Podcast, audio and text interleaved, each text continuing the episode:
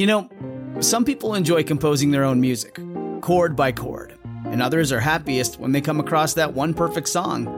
Work is not a lot different than that. Whether you prefer building your own workflow or using a pre made template, with Monday.com, you and the team can work in a way that's comfortable for everyone. Tap the banner to go to Monday.com and build your own amazing workflow or find an awesome template. No judgment. This episode is brought to you by Visit Williamsburg. In Williamsburg, Virginia, there's never too much of a good thing. Whether you're a foodie, a golfer, a history buff, a shopaholic, an outdoor enthusiast, or a thrill seeker, you'll find what you came for here and more. So ask yourself, what is it you want? Discover Williamsburg and plan your trip at visitwilliamsburg.com. Episode 2 The Price of Spice. This episode is brought to you by corporations. Yay! Who doesn't love corporations?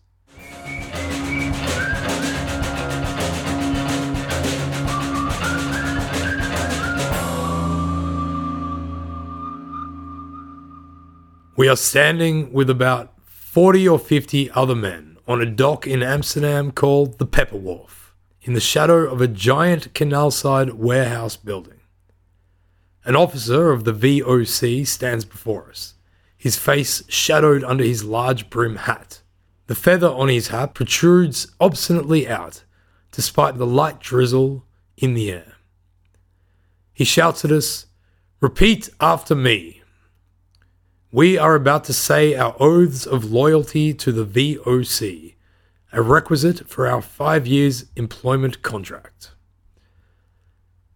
I promise and swear to the esteemed gentlemen of the States General of the United Provinces of the Netherlands, as our highest sovereign government, to His Majesty the Lord Prince of Orange and Nassau, as first captain and admiral of the Union, and to the reigned honour of the licensed East India Company in those lands, including the Governor General and Councils of the Indies, her vice governors, directors, commanders, and lesser chiefs of the lands, cities, forts, and respective establishments of the company in the East Indies. And thereunder will come to be held, once assigned to the ships and thereafter in some other position, to the commanders, captains, skippers, and other of my respective authorities, loyalty, trust, and utmost obedience in the performance of my duties wherever I am taken or sent. Phew. That's a lot of authority. We just swore oaths to it, so we better break it down so you know exactly whose bitch you are now, and in what way. First off, the States General. The Netherlands is now in 1628 a self proclaimed republic. Although it has not been officially recognized yet, it is doing more than just holding its own on the world stage and is becoming incredibly wealthy in the process. Essentially, this republic is a mercantile oligarchy run by the parliament, the States General. Those who hold the power within this parliament are Republicans, our highest sovereign government. So these dudes come first. Next, the Prince of Orange and Nassau. Remember that we are coming out of the European Middle Ages, out of a time where the temporal power complex was run by an aristocratic and royal elite within a feudal and monarchical structure. The Netherlands is doing things very differently now, but that aristocratic and royal elite is still hanging around. They didn't just pop out of the scene in humble deference to modernity. When the King of Spain had ruled over the Spanish Netherlands, his representative in the Netherlands had been the head of the House of Orange, in a position called Stadhouder, King's Lieutenant or Viceroy. When the rebellion kicked off in the 1580s, the then Prince of Orange, whose name, like most of them, was Willem, had become the military and spiritual leader of the rebellion, as the highest Dutch noble alive. He may well have been crowned a king had he survived. However, he was assassinated in 1584, and a whole lot of things happened that meant that the Republican parliamentarians could establish themselves as the governing body of this newly self proclaimed nation. All the while, however, there was always the House of Orange, biding its time in the Game of Thrones. Every time the head of their household came of age, it posed a threat to the foundation of the Republican structure of government. Stepping out of our time trip for just a moment and back into the 21st century, today the Netherlands is a monarchical democracy. The royal family is the House of Orange Nassau. So they did it in the end. But that's a whole different story. So back to this new republic in 1628, and with its parliamentarian merchants holding on to power, what they always have to keep in mind is the Prince of Orange, who always has a supporter base pushing for a monarchy. So, in our oaths, we also swore fealty to him, but only after having done so to the States General first. The third authority in our oath, but actually the one that will matter most to us, is that of the company itself, as well as to all inherent forms and styles of authority that we might come under during our time of service to the VOC. All of these authorities will play with, for, and against each other within the context of a new age where Europeans, like us sailors, are getting onto floating wooden machines to pit ourselves against the elements of a world hitherto unexplored by anyone of our kind. Our experience as a sailor will be determined by all of this this absolutely bonkers world on the sea, our oaths, and the function of this experimental society of the United Provinces, but mostly because of the VOC, its purpose, and what it had become. So, what is this great big monolith of a company? Where did it come from? Well, much of it is due to the fact that people really bloody love tasty food. The spice trade is an old and illustrious one. For Europeans and the Anglo Saxon world, of course, we view history with a Eurocentric lens. From this point of view, the spice trade brought the first instances of globalization and the beginning of a modern age, as European explorers realized and learned how to sail around the world. But this would have been just a spike in a very ancient and widespread trade that must have seen so many peaks and troughs along the way. For thousands of years, spices have been used for flavoring, embalming, fragrances, and food preservation, as well as much more. It is, however, their ability to hide the taste of rotting meat in all the time before refrigeration was invented that kept markets around Asia and the Middle East stocked with all kinds of spices and which was behind the desire for them in European societies in the Middle Ages. These goods originated in Asia and moved westward, going through the hands of countless middlemen along the way, each taking their cut and driving prices up as the goods moved along. Venice, sitting as it did as a gateway to Western Europe, had controlled this western end of the spice trade for hundreds of years, growing exceedingly rich as it did so. But like all Europeans, they still didn't know how to sail a ship from Europe to the Far East, where all these delicious spices came from. European access to spices on the overland route from the east had for several hundred years been aided by the prevalence of the Christian Byzantine Empire, the long standing remnant of the Eastern Roman Empire, with its formidable and famous capital of Constantinople, by the 1400s, the empire was basically a carcass, but Constantinople still stood, still Christian, and still with access to the overland spice route.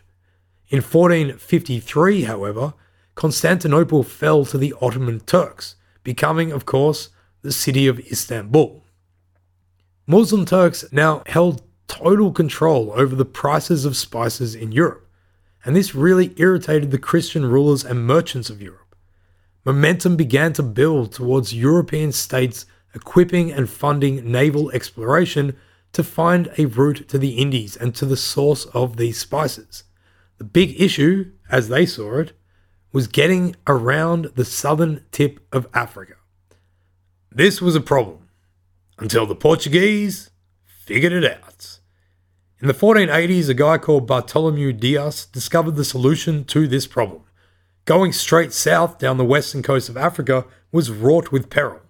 Plus, it followed a period of going through what was commonly called the doldrums, but more correctly, an intertropical convergence zone. Doldrums sounds a lot sexier, but this is where, near the equator, there is a, such low air pressure that the prevailing winds are calm, and a ship could sit near motionless for weeks. This, of course, caused further problems with staying supplied and stocked with provisions, and rounding the Cape from that approach had proven absolutely futile. Dias's great discovery, when he was as far south as Sierra Leone on the western coast, was something that would come to be known as the Volta de Mar, the turn of the sea, a westward circulating current. If you are looking at it from above, it is a massive gyre that rotates anti clockwise. Ships picking up this current could swing westwards from the African coast and towards South America and what would become Brazil. Then, because of the rotation of this gyre, the ship could swing back to a southeast bearing and approach the southern tip of Africa in a way that would enable it to be rounded. There's a map of this up on our website, www.stuffwhatyoutellme.com. When he did round the Cape, Dias was so far off the South African coastline that he could not even see land. But in March 1488, his ships reached as far as he would go, anchoring near what is today's Port Elizabeth, South Africa. His primary mission had been completed, as he had discovered passage to the Indian Ocean, although he'd also been charged with finding the Indies themselves and, if possible, discovering as much as he could about someone called Prester John, a fabled Christian ruler of the East who never actually existed. He pushed to go further, but his crew refused. So instead of risking disorder and mutiny, he turned around and went home. On the way, he would sail closer to the coast and see the southern tip of Africa itself. He would name it Cabo das Tormentas, the Cape of Storms. Years later, on another expedition to India, he would actually, and I guess hauntingly, perish in a storm near this area. The cape would later be renamed, just to make it even more difficult to pronounce it in the Portuguese, but this new name reflected the bright new age of optimism, money, and spices that his discovery had ushered in. It became, wait for it, the Cabo da Boa Esperança, the Cape of Good Hope. Now, European ships had direct access to the markets and spices of the East for the very first time. Although they were entering a world and network of naval trade that had been run by Asian, Indian, and Arabic merchants for thousands of years, it is hard to argue that the entry of Europeans into the Indies in this way did not change the whole world forever. Ten years after Dias's return, he joined his countryman Vasco da Gama in the first leg of another expedition to this time actually land in India. With a fleet of four ships and 170 men, Da Gama set sail from Lisbon in 1497 and, following the route discovered by Dias, managed to explore and map the entire trip to India. Nearly a year after setting out, his ships arrived near Calicut in today's Kerala region in southern India, where all the world's peppercorn had originated. Portuguese sailors in this new age of discovery and colonialization were known to jump off their ships shouting, for Christ and spices as they did so. If you think about it, to sit second only to Jesus in the mind of 15th century Portuguese sailors is to sit in pretty high esteem. So well done, Spices. Over the next 80 years, the Portuguese would build a formidable trade empire, ensconcing themselves within the Asian and Indian trade networks.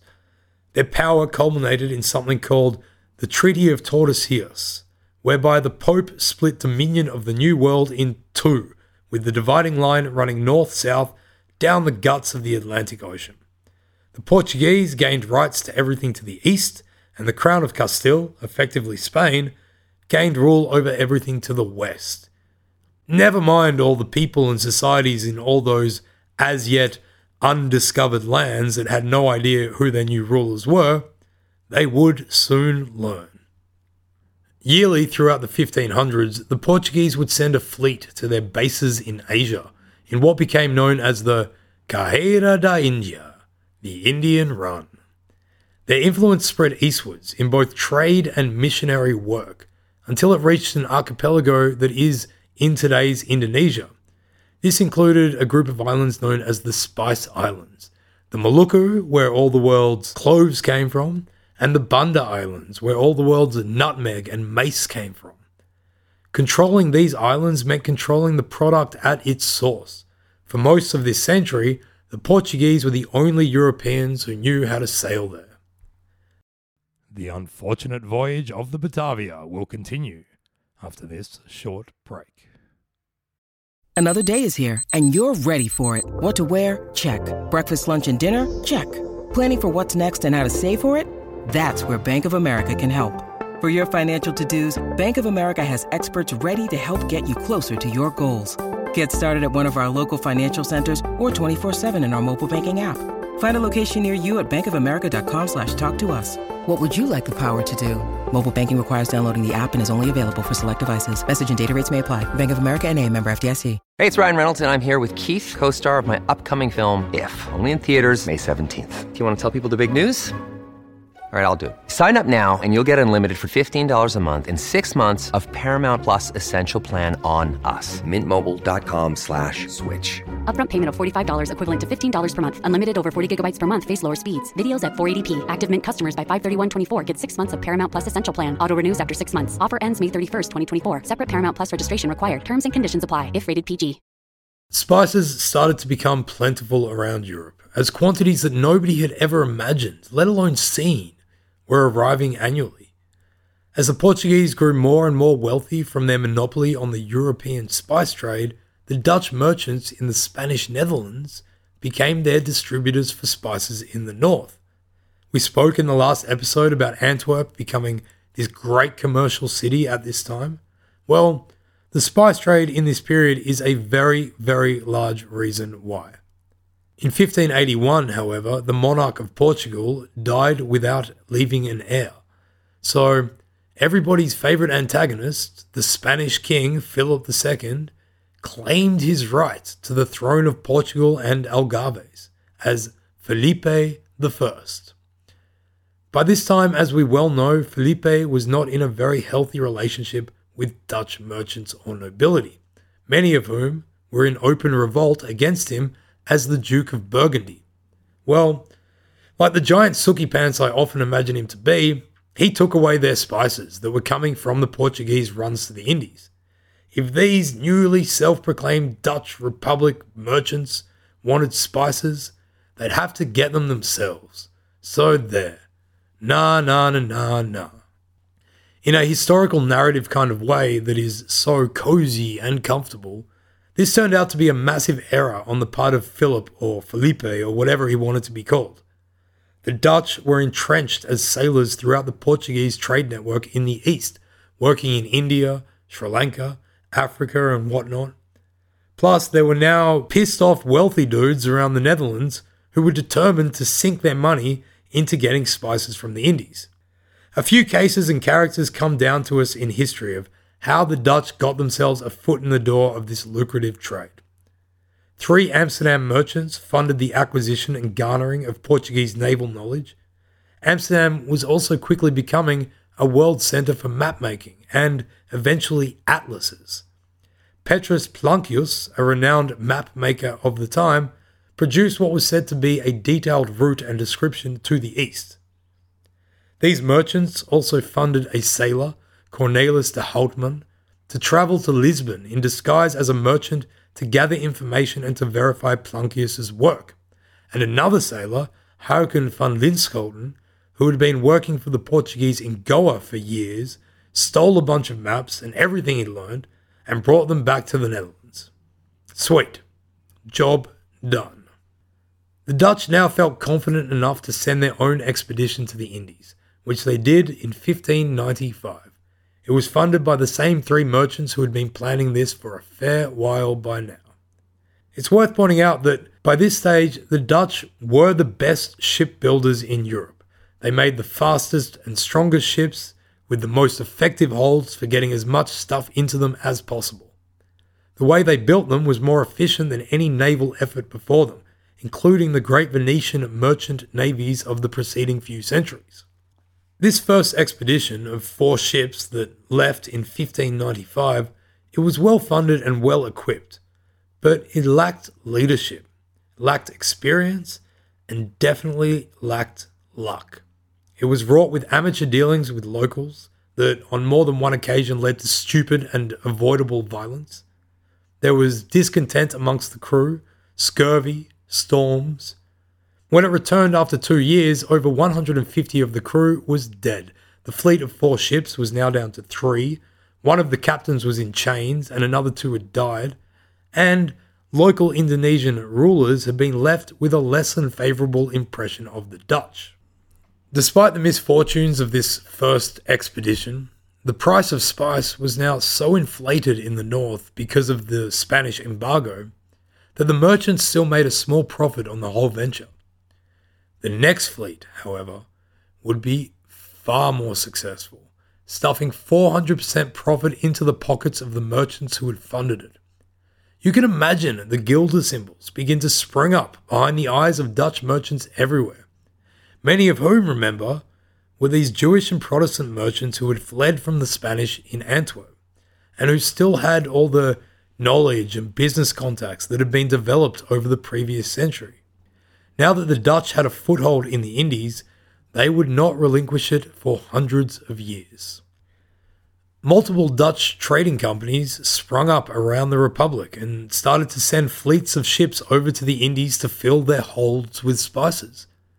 But you can imagine all the local rulers in the Indies now seeing a massive increase in demand for their goods as all these Dutch companies competed against each other. The rulers in the Indies were in total control and started to raise the prices accordingly. Everybody was screwing it up for everybody else. This meant that the States General, this body of mercantile parliamentarians who held power in this fledgling country, had a big issue.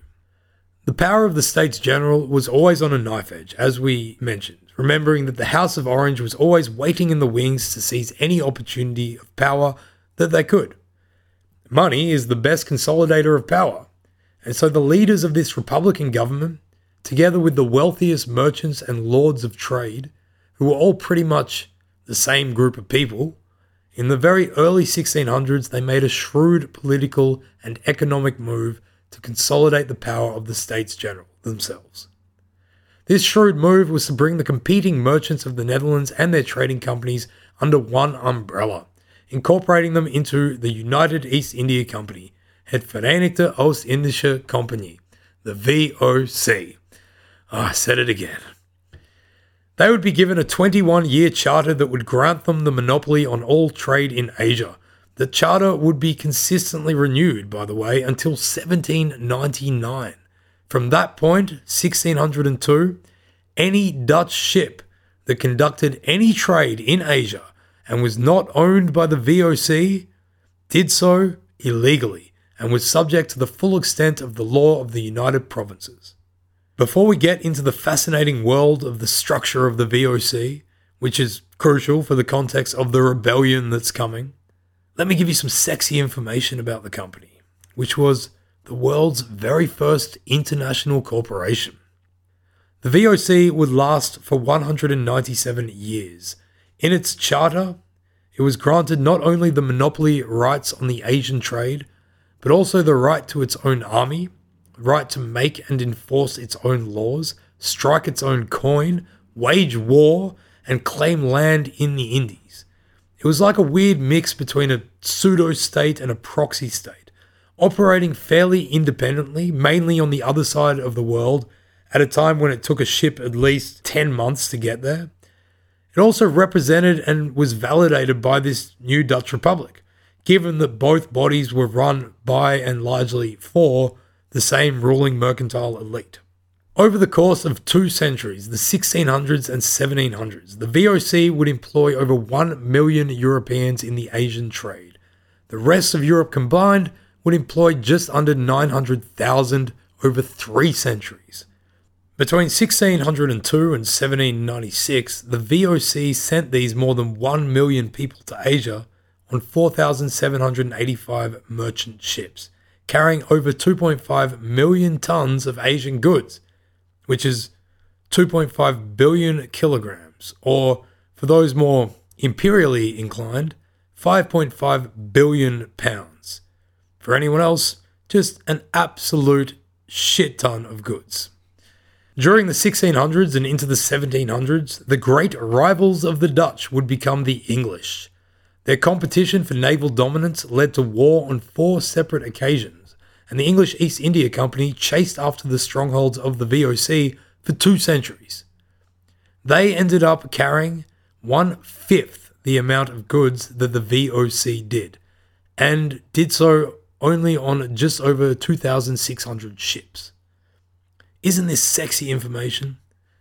All this superiority led to the VOC becoming the wealthiest company of all time.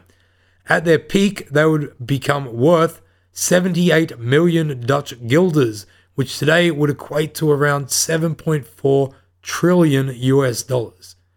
If you took the combined worth of the top 10 companies on Forbes 2016 wealthiest companies list, and multiplied that sum by three, you would still be short on how much the VOC was worth.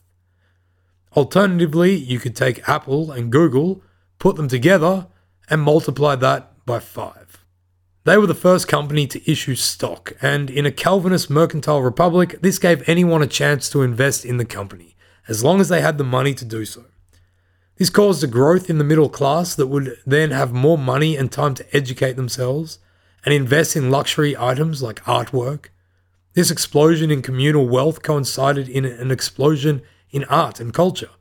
Painters like Rembrandt or Frans Hals, Paulus Potter, and the others that we refer to as the Dutch masters, they all benefited from the fact that more people could buy artwork than just the usual, you know, church slash aristocratic combo that had been the case for so long all over Europe. I am so tempted to go on a rant about how much more this particular time in this particular place impacted and helped create the world we live in today, but I will not. Like, I could talk about the wealthy sons of merchants such as Christian Huygens, who would become the first person to see Saturn through a telescope, or his mate Antony van Leeuwenhoek, who was the first to look at a water drop through a microscope, but I won't. The point is, though, the money brought into the Netherlands by the VOC lubricated the minds and activities of the people in that society in a way that would enable so many fundamental elements of the modern age. Okay, sorry, I got a little bit emotional in that, but I think that's all the sexy out of the way. Here are the tidy whities of the VOC. The structure of the company was thus Merchants in six cities in the country had put up the capital for the company, so the company was split into separate chambers that reflected this. They were the chambers of Amsterdam, Middelburg, Rotterdam, Delft, Enkhuizen, and Hoorn. The chambers pretty much ran themselves. The chamber sizes reflected the amount of investment that had come from each city. So Amsterdam, for example, had put in around half of the initial investment. Their chamber had 20 directors. Middelburg's had 12 directors and each of the others had seven. But the top dogs of the VOC was a body known as the Heren 17, the Gentleman 17. This was formed from the six chambers, and if that sounds like a badass mob esque name for a company's board, then it is because it is, and they were. The men who made it to the top of this tree were the same people who made it to being on the States General. The same families, same class, same money. The individuals who would come and go through the Gentleman 17 didn't really matter. It was the body itself and the gravitas that it carried that would invoke fear, authority, wealth, and power to people all around the world in the 1600s. The same proportional representation existed in the formation of the Gentleman 17 as it did in that of the different chambers. Amsterdam provided eight gentlemen, Middelburg four, and the other four cities each provided one, but those four smaller cities would also rotate in the selection of the 17th gentleman. Over the years, concessions would be given within this structure to give representation to other cities, such as Leiden, Haarlem, Vlissingen, and so forth. But at the time of us being sailors, this is how it is. So that's basically the structure of the VOC, the most important authority that we swore our oath to. But you remember in our oath, we also swore to a bunch of other important people, bodies, and positions within the VOC. We swore to the Governor General of the Indies, who, at our time on the Batavia, is a man by the name of Jan Pieterszoon Coen, as formidable a bastard as you could possibly imagine at this time. Simply, by reputation, a terrifying man. In his two stints as Governor General, he founded the fortress and city of Batavia, which before then and again today is called Jakarta. His ferocity in establishing VOC domination in Indonesia is legendary and, from many perspectives, pure evil. It was under his rule and authority that the Banda Islands, these twin islands where all the world's nutmeg came from, were annexed. He then made it illegal to grow non VOC nutmeg anywhere else on pain of death. Under the rule of Coen, around 10,000 Bandanese islanders were slaughtered for the power of the nutmeg. He is also a great personification for the authority of the VOC. There's a picture of him up on our website.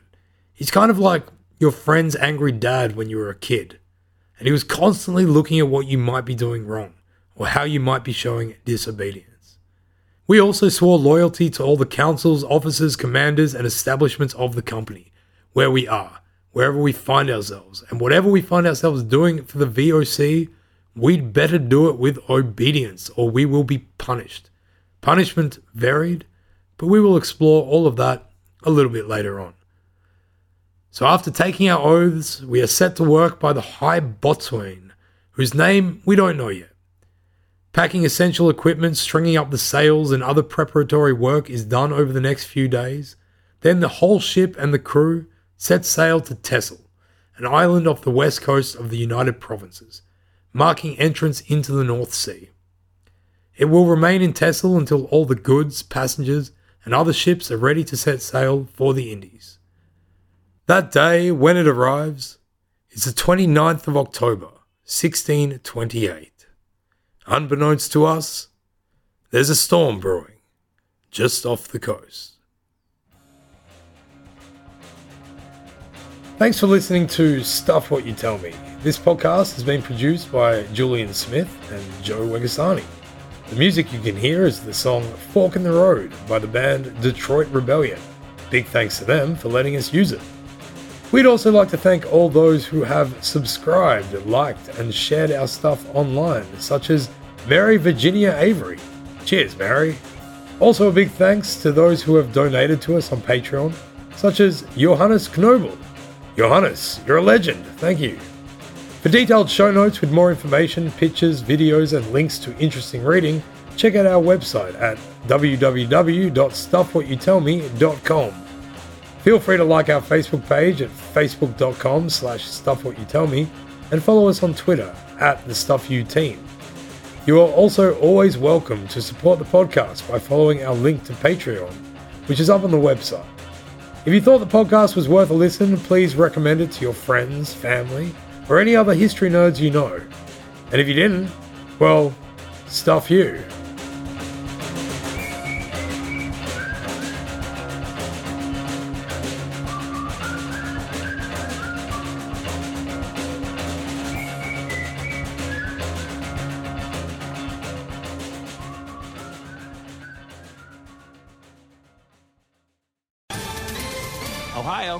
Ready for some quick mental health facts? Let's go. Nearly 2 million Ohioans live with a mental health condition. In the U.S., more than 50% of people will be diagnosed with a mental illness in their lifetime. Depression is a leading cause of disability worldwide. So, why are some of us still stigmatizing people living with a mental health condition when we know all of this? Let's listen to the facts and beat the stigma. Ohio, challenge what you know about mental health at beatthestigma.org.